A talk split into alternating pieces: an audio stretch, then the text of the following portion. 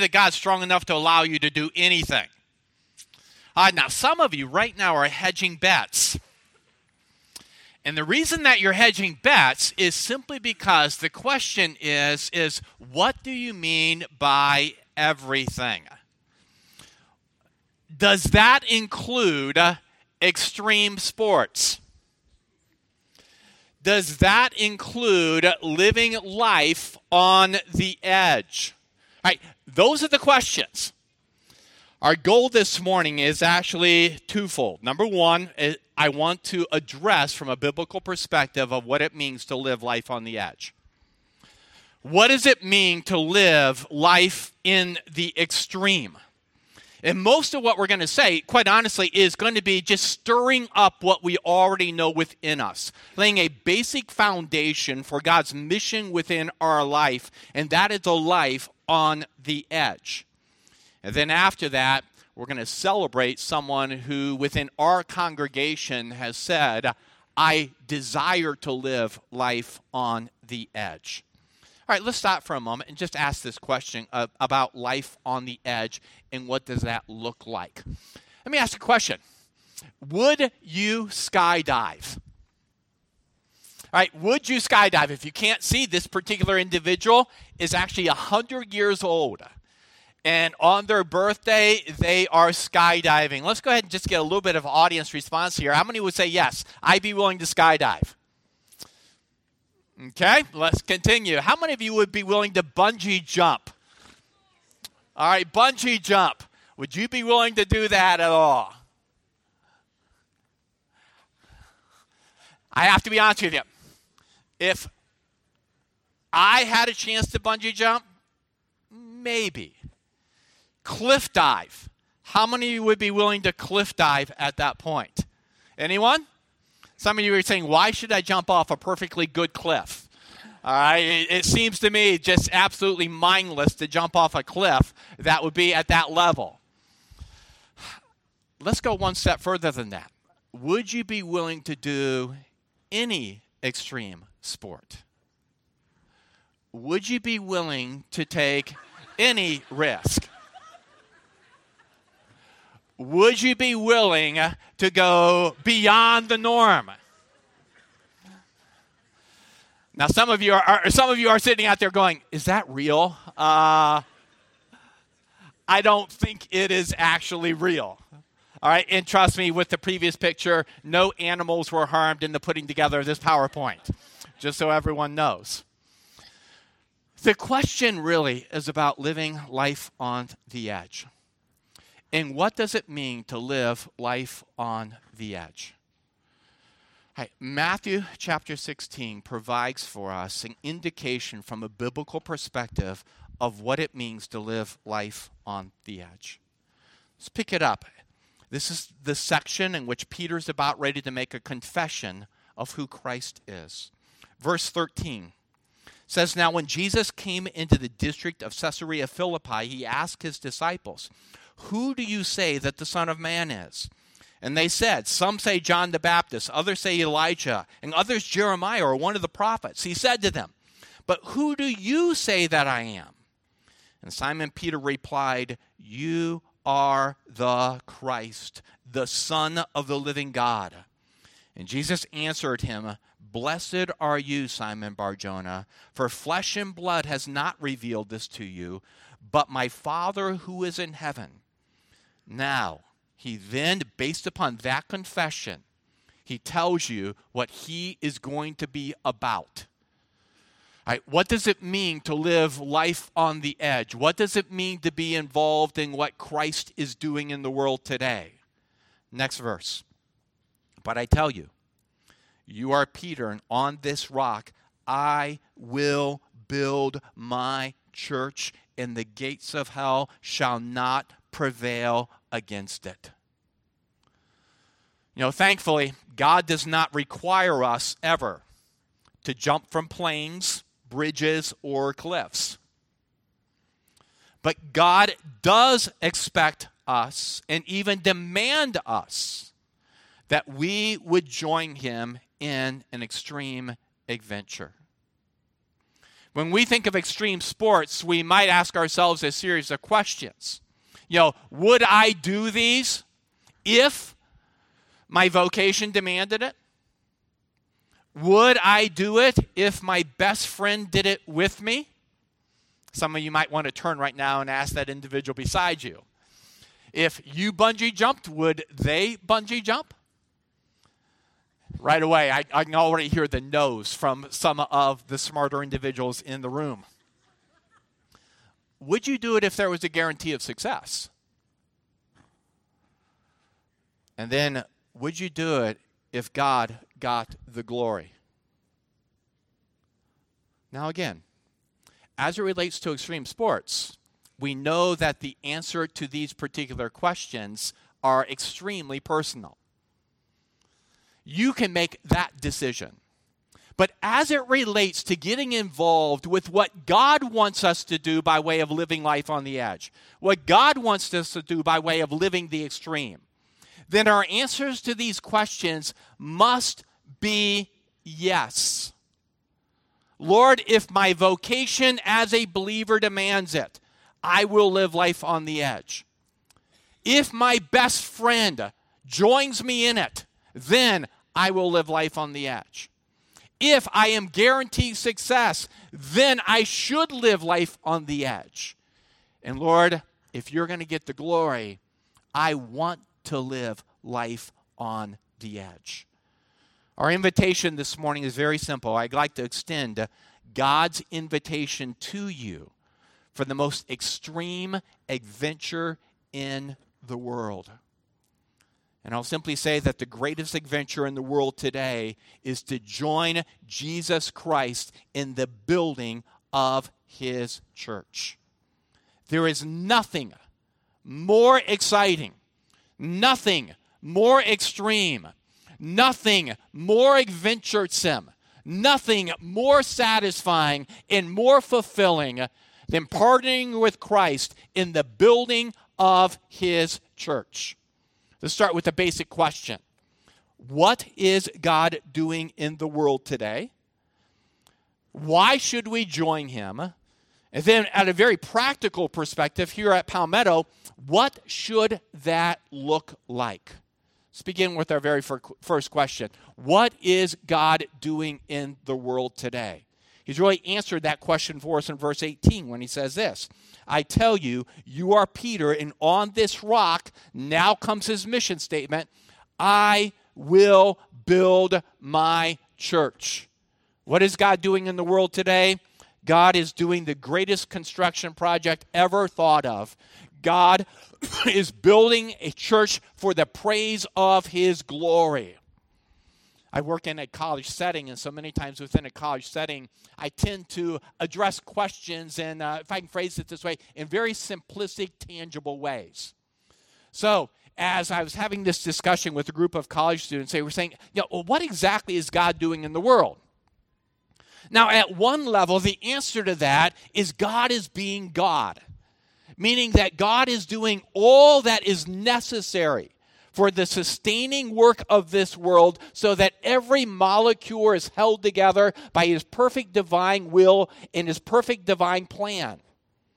But at a, a more focused level, let me ask the question this way. If God had cable television, what channel would he be watching? As I asked that question to a group of students, immediately some of, on one particular side of campus, said this.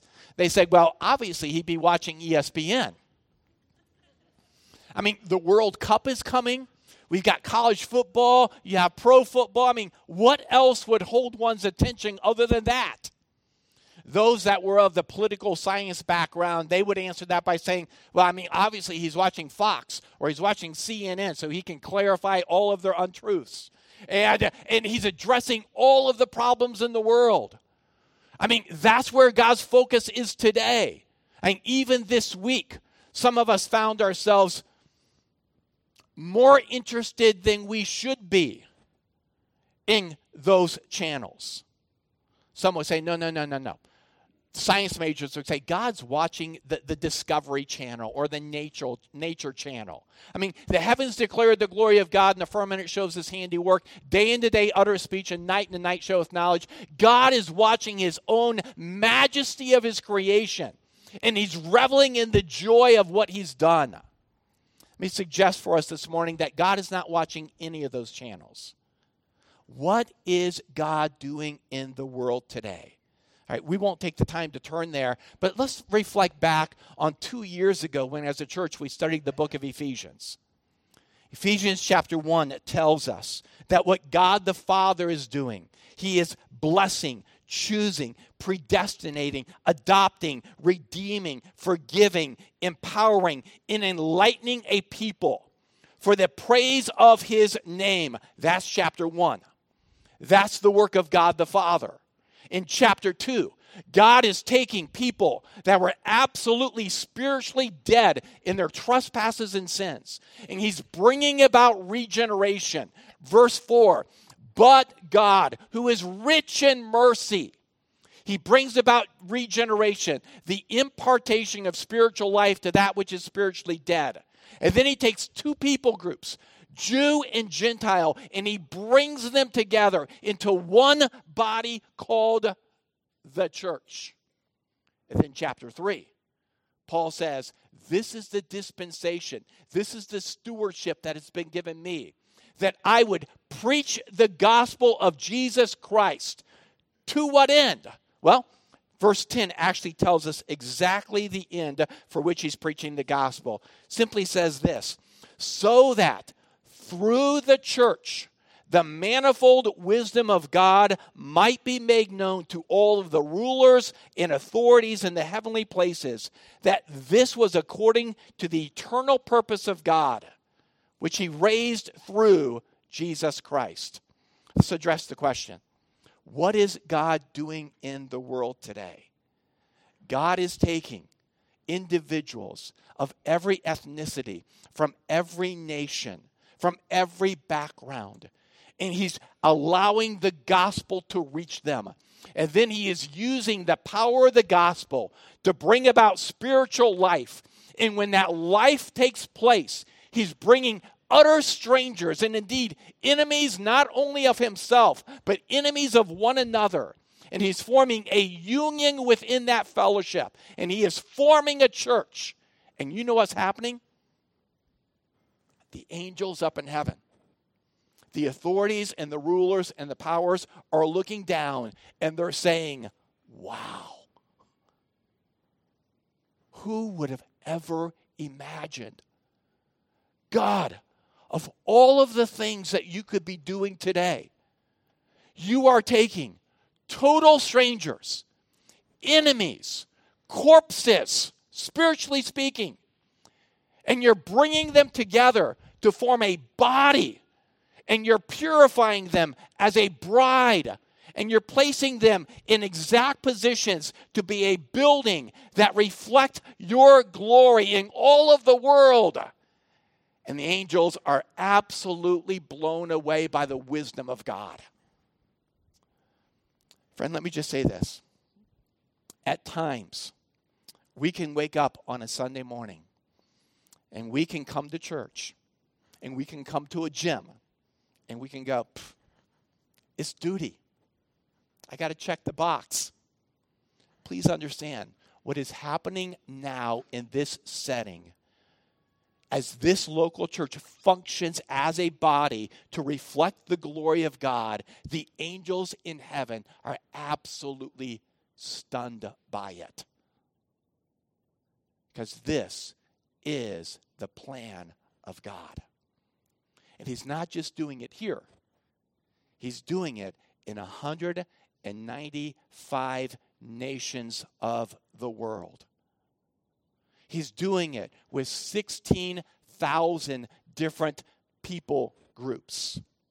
He has a desire to do it amongst the 2.1 billion people that have never heard the gospel of Jesus Christ. What is God doing in the world today? He is building a building. He is purifying a bride. He's constructing a body for the praise of his glorious grace. Now, the question is this Do you want to join God in that? That is the most extreme adventure in all of the world, and that's what God's doing. So, to the question do we want to join God in that? And of course, our answer is yes. We individually and corporately, we want to join God. Why do we want to join God in this? Let me suggest three reasons within the text. Number one, because our enemy is great. If we go back to the text, it simply says this I will build my church, and the gates of hell shall not prevail against it. Right, the minute I read that, that phrase, there's two questions that come to my mind. Question number one is Is the church in a defensive position or is this an offensive as- assault? And then question number two is the question of what exactly are the gates of hell? Right, let's just take a look at both of those questions. Number one, is this a defensive position or an offensive position?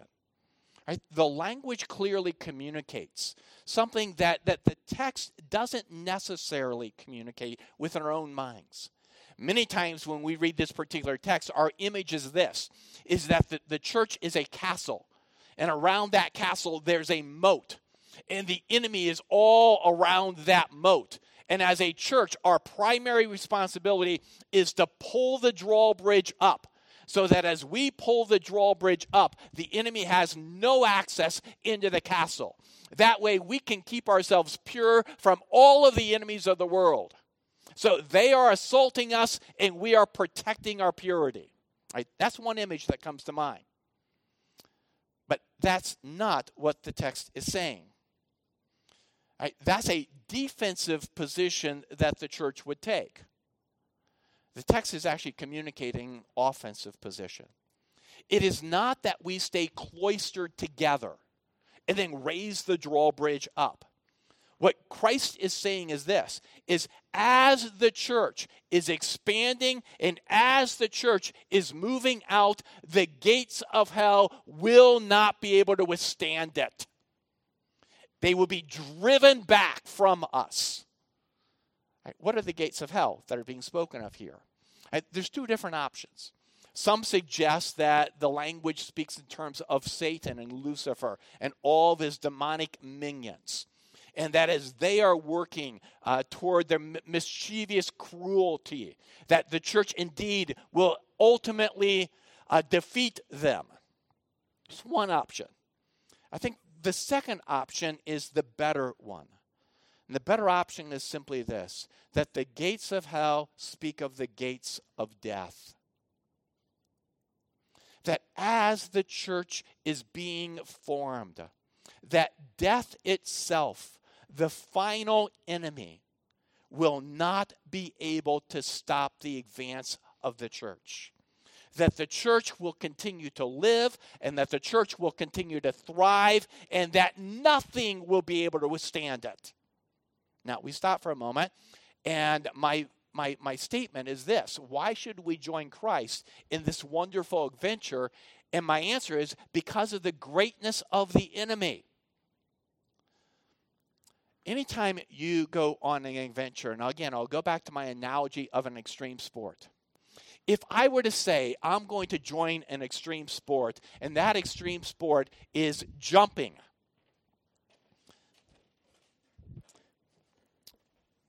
watch, observe, and admire.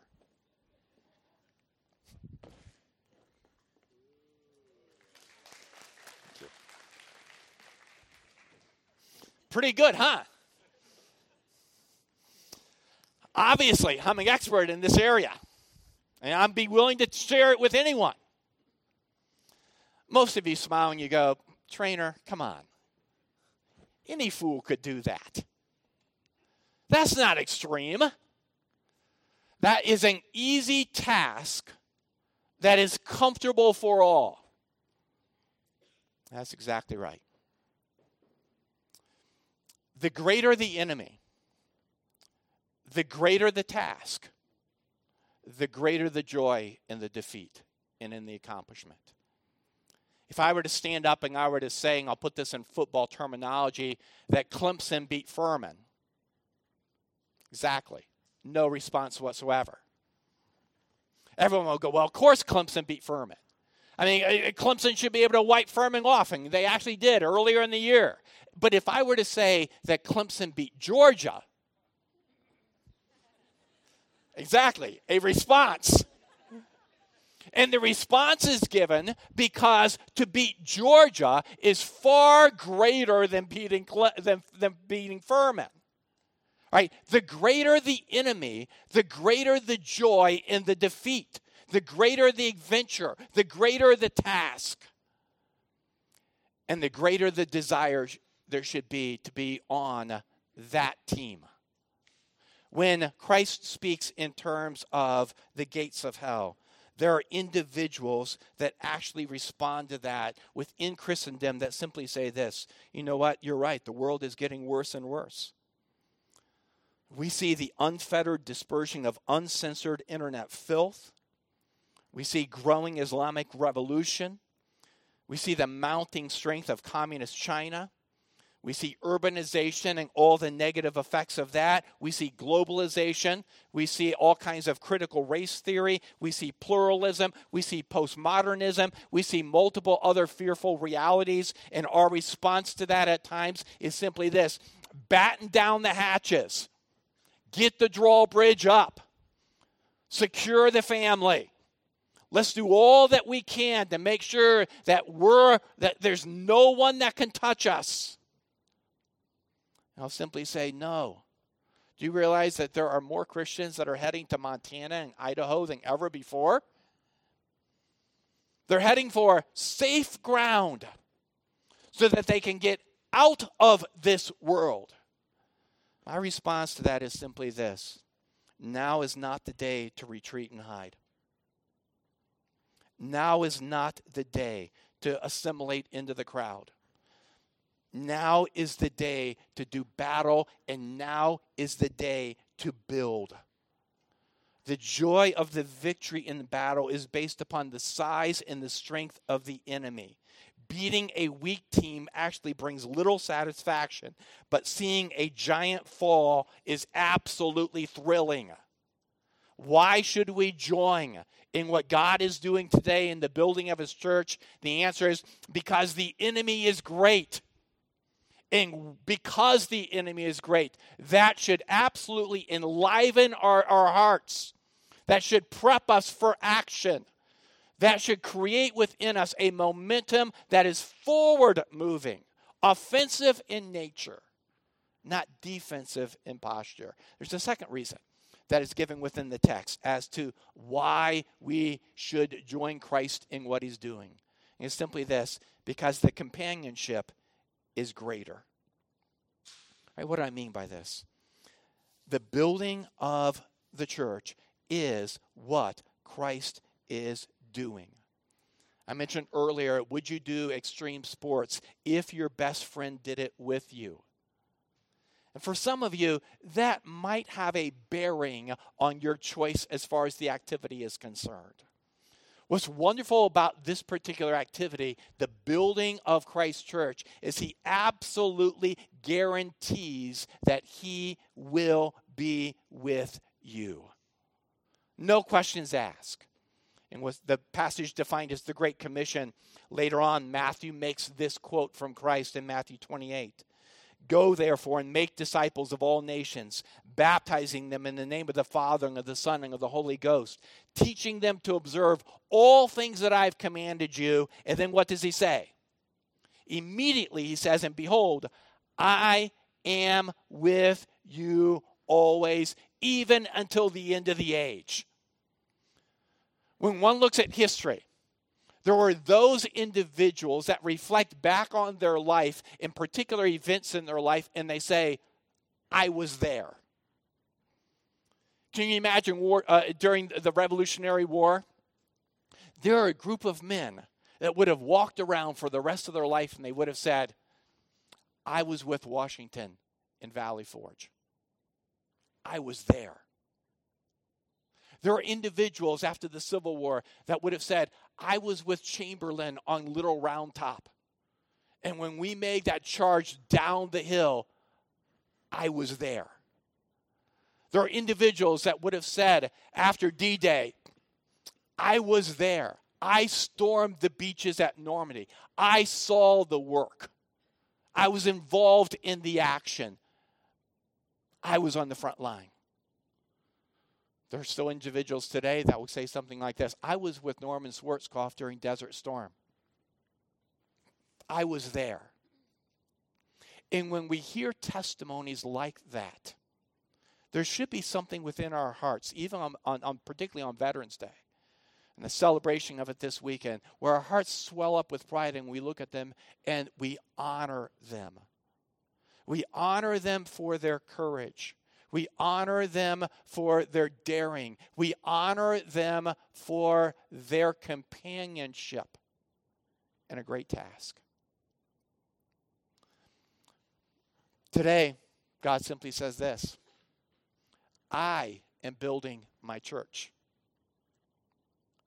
Will you be there with me? Will you join me? When I was uh, saved as a 19 year old, I saved in a particular university, and the professor who was very influential in leading me to the Lord. Uh, from that point forward, he became the guy that I wanted to be like. So, I watched everything he did.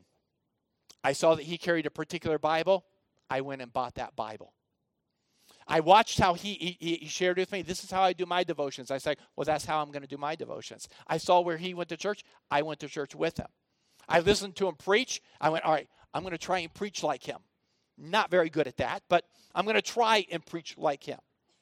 Everything that he did, I wanted to be his companion. Because for me, that level of companionship meant being in the same task that he was in. Why should we join Christ in what he's doing by way of the building of, of the church? Simply because of this, because our companionship is greater. When we join Christ, we have the greatest friend that will never leave us or forsake us, and will join us in all that we do. But I would suggest this not only do we have a spiritual companion that joins us, but we have a plethora of, of other individuals that we get to join the host with. And they're varied in nature. Think for a moment David Livingstone, Africa, a scientist and an explorer. Hudson Taylor, he joined in what Christ was doing, and he was a medical doctor. Jonathan Goforth went to China. What did Goforth do before he went to China? He was a farmer, had 100 acres in Canada. C.T. Studd, he went to Africa and then China. What did he do? He was an athlete, one of the best cricket players in all of the world. Amy Carmichael served in India. What did she do? She was a teacher. William Carey went to India. He was a shoe repairman that eventually became a scientist. Right, what I want you to see is simply this is when we join Christ in what he is doing in the world, he's not asking us necessarily to give up the fullness of our vocation. He's not asking us to give up our personalities. He's simply saying, Lord, or we're simply saying, Lord, whoever I am, however you've created me, I want to join in what you are doing because I want to have that companionship. Third statement is simply this Why should I join Christ in building the church? Number three, because we are guaranteed success. We are guaranteed success. I will build my church. You know, the needs of the world right now are great. The physical suffering is real, and there's a lot of good work that is going on, but ultimately, the only work that will ever be successful in the transformation of this world is the work of the gospel. How do I know it will be successful? Well, I know it will be successful because I know at the end that God will be glorified. Let me bring these two things together just for a moment. At the end of the day, missions exist because worship doesn't. Author said that many years ago, and it has resonated all throughout the church. That missions exist because worship doesn't. What does success look like? What does glory look like? Revelation chapter 4 and Revelation chapter 5 give the great worship scene at the end of the age.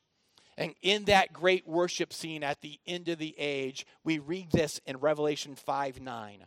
And they sang a new song, saying, Worthy are you to take the scroll and to open its seals, for you were slain, and by your blood you ransomed people. And catch what he says here from every tribe and language and people and nation. And you have made them a kingdom and a priest to their God, and they shall reign on earth. If you're a believer in Jesus Christ this morning, you'll be there. You will be at that great final worship scene where people from every language and tribe and nation will be gathered together for one express purpose, and that is to give glory to God, which is the evidence of success of the mission of God in building his church. And by the way, that scene is actually going to be incredibly enjoyable. Can you imagine it for a moment? We have a, we have a taste of it even this morning. I've had the opportunity of traveling uh, to a, a, good number of, of places in the world. And it's fun to go into local churches and to see how they worship. Right? Up in Wisconsin, when you're in a local church in the northern parts of the United States, worship many times has a solemnity to it. So you come in and everyone is quiet and the organ is playing and everyone sits down and you sing the doxology and you go through all the appropriate forms of the liturgy and it is heartfelt, sincere worship before God. And then you go to Africa. Altogether different. In Africa, there are no organs. Right? In Africa, there is an absolute explosion of praise.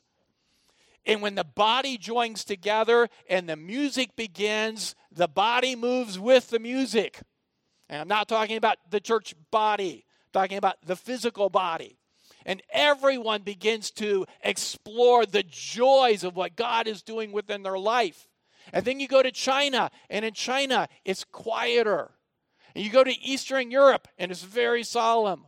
And then you go to South America, and again, there's this explosion of joy. And when we get to heaven, after the rapture, before the throne of God, can you imagine all of these people gathered together in worship? I mean, all of the northerners will fall on their face before God. Inappropriate response, Isaiah chapter 6. And all of the Africans will be looking at them going, What are you doing? And they're going to be dancing and they're going to be running as fast as they can, trying to get to the throne.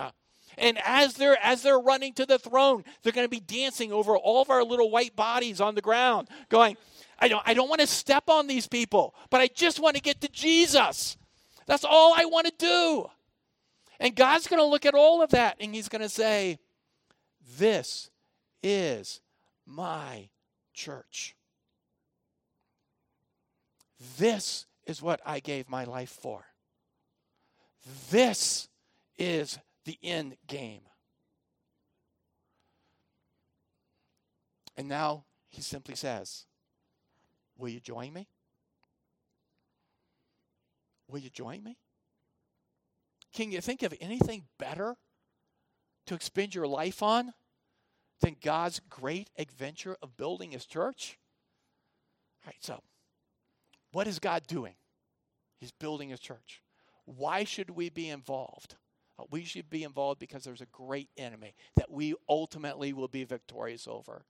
We should be involved because there's a great companionship, because Christ is always with us. We should be involved because we're guaranteed success. We should be involved because God will be glorified in the end. All right, last question. What does this look like then? I, again, I, as I said from the outset, I'm not going to say, I've not said anything that you don't already know. This is just a refresher of the Great Commission and Great Commission living. So, what should this look like at Palmetto Baptist Church? Let me suggest four things. Number one, we must be an expanding church. Let me ask just a simple series of questions. Is the work of the gospel done in this building? Are we to close our doors now and be satisfied and be content that God has brought us this far? And we're safe, we're secure, we're comfortable. Why do anything extreme when our natural propensities and proclivities are to be conservative? Lord, just, I'm comfortable. We must be an expanding church. God forbid that we should limit his abilities to expand this ministry. Some say, but our resources are limited. But thankfully, God's are never limited. God can do anything that He wants to do, and He wants to build His church. We'll talk more about this next week as we talk about going in our community. Not, must, not only do we have to be an expanding church, but we should be a reproducing church. I appreciate that from the outset of Palmetto Baptist Church, there was a heartbeat for reproduction. Is there a need within our community to strengthen and to expand other Great Commission churches? And the answer to that is yes. These goals of expanding and reproducing are not in opposition to one another. And if you place them in opposition to one another, then you actually do not understand God's math, which is distinctly different than our math. Now, the timing re- for reproduction is that which God gives by way of wisdom. But our vision must always be Lord, how can we reproduce ourselves? Third thing is we must be a supporting church. We must be a supporting church. What does that look like? Right, just from a very practical perspective, the application of the Great Commission is not solely to go, it includes praying that the Lord of the harvest would send laborers into the field. It includes being a part of a church that prays for individuals, that gives financially, that has an awareness of what God is doing in the world, that extends love to those that are serving the Lord, that communicates with those that are serving the Lord. So, again, practically speaking, what does this look like at Palmetto? Before the sermon, a little card was handed out to you.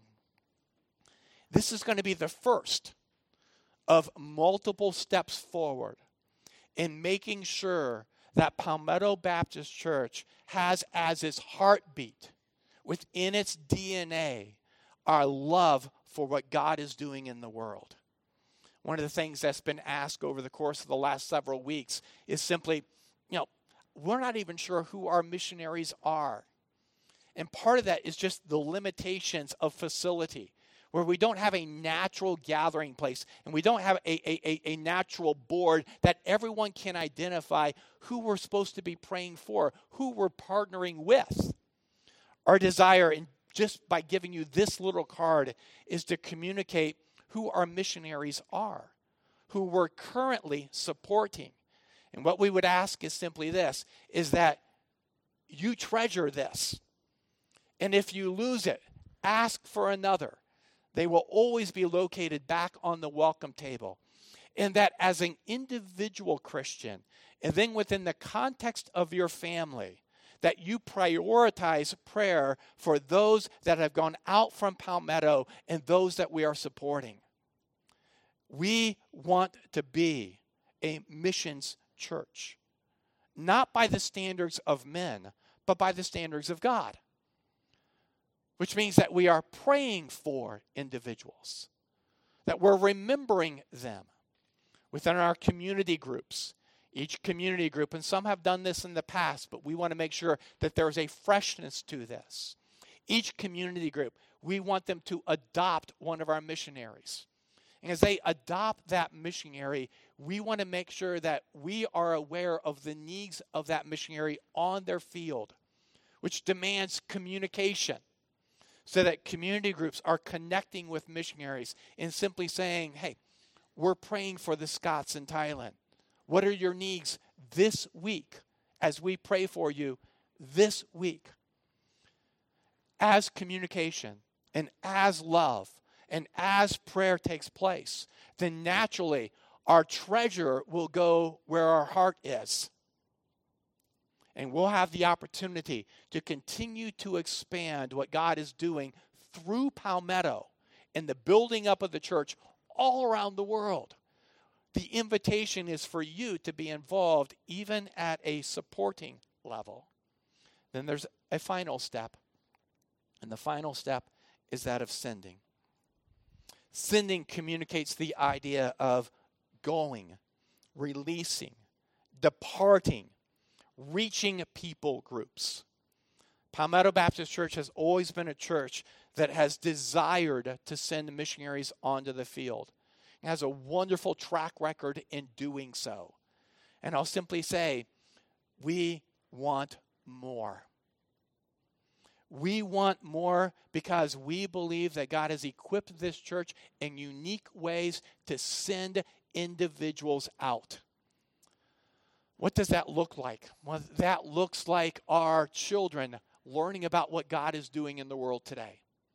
That looks like our teens being exposed to missions and being encouraged toward missions and having missionaries as being our heroes, knowing that you reproduce that which you honor. That looks like our college and our career, being aware that coming and sitting is insufficient that there must be a participation in what God is doing in the world today. What that looks like, that could look like prayer, that could look like giving, that could look like short term teams, that could look like corporate church teams. There's lots of ways that that can be fleshed out, but we got to take the next step forward. And, we, and our desire is just to continue to grow.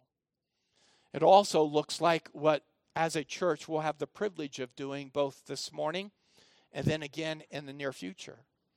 And that is taking individuals that have come up through Palmetto, those that are in our membership, those who are our own.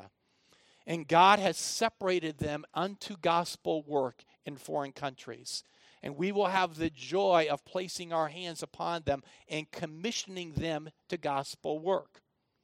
The Dunlop family is joining us today. I see them over on my right, and I saw them earlier by God's grace, within a period of months, that entire family unit will be moving from upstate South Carolina to the country of France. In that transition, we as a church have an opportunity and a responsibility not merely to send them a check on a weekly or on a monthly basis, but to let them know that they are still a part of our family. That means that we have an accountability within our family to pray, to support, to love, to communicate. And that they have an accountability as members of our church to reciprocate in all of those ways so that we truly are partnering with what God is doing in France.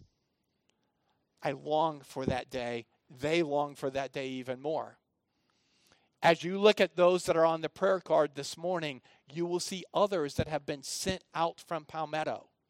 And our desire is to have a purposeful, intentional, meaningful partnership with them. That they know that we are part of their ministry and they're part of ours. This morning we have a unique privilege. And the unique privilege is we have Ashlyn Hunt with us this morning. Ashlyn, this coming week, will be on a plane heading to Zambia. Ashlyn grew up in Zambia. She has a heart for the people there. She's gone back multiple times. And God has selected her, has separated her for gospel ministry in Zambia. For 14 months, She's convinced that that's where the Lord would have her serving on the administration of Central Africa Baptist University. Her primary role will be assisting that university as they train individuals to share the gospel all throughout Africa. As we commission her this morning, we're not ordaining her. Her desire is not to be a pastor, thankfully. And so we would work through that. What we're doing is we're noting exactly what took place in Acts 13. In Acts 13, the Spirit of God spoke to the church and simply said this Separate unto me Paul and Barnabas for the work that I have appointed them. And the church prayed together. And as the church prayed together, they pulled Paul and Barnabas aside. it says that they set their hands on them and they commissioned them to the gospel work. And they went out from them. This morning, I'm going to ask Ashlyn in just a moment to come. And the pastoral staff is going to gather around her. And we're going to lay hands on her. Pastor Sam is going to pray. And we're going to commission her to gospel work. But please understand, as the pastoral staff gathers around her, we're merely representing you, her church family. And we're committing to her an accountability that we have to be partners with her. And that accountability extends to everyone who's a member of Palmetto Baptist Church. What we do today is a celebration. It's a celebration because individuals have said, I will join God in what He's doing in the world today. I will live life on the edge. It's something that all of us can do at various levels. The invitation is there. And I would invite you to be a part of it. Ashlyn, why don't you come at this time? Members of the pastoral staff, if you will come at this time, and we'll have the joy of commissioning Ashlyn for gospel ministry.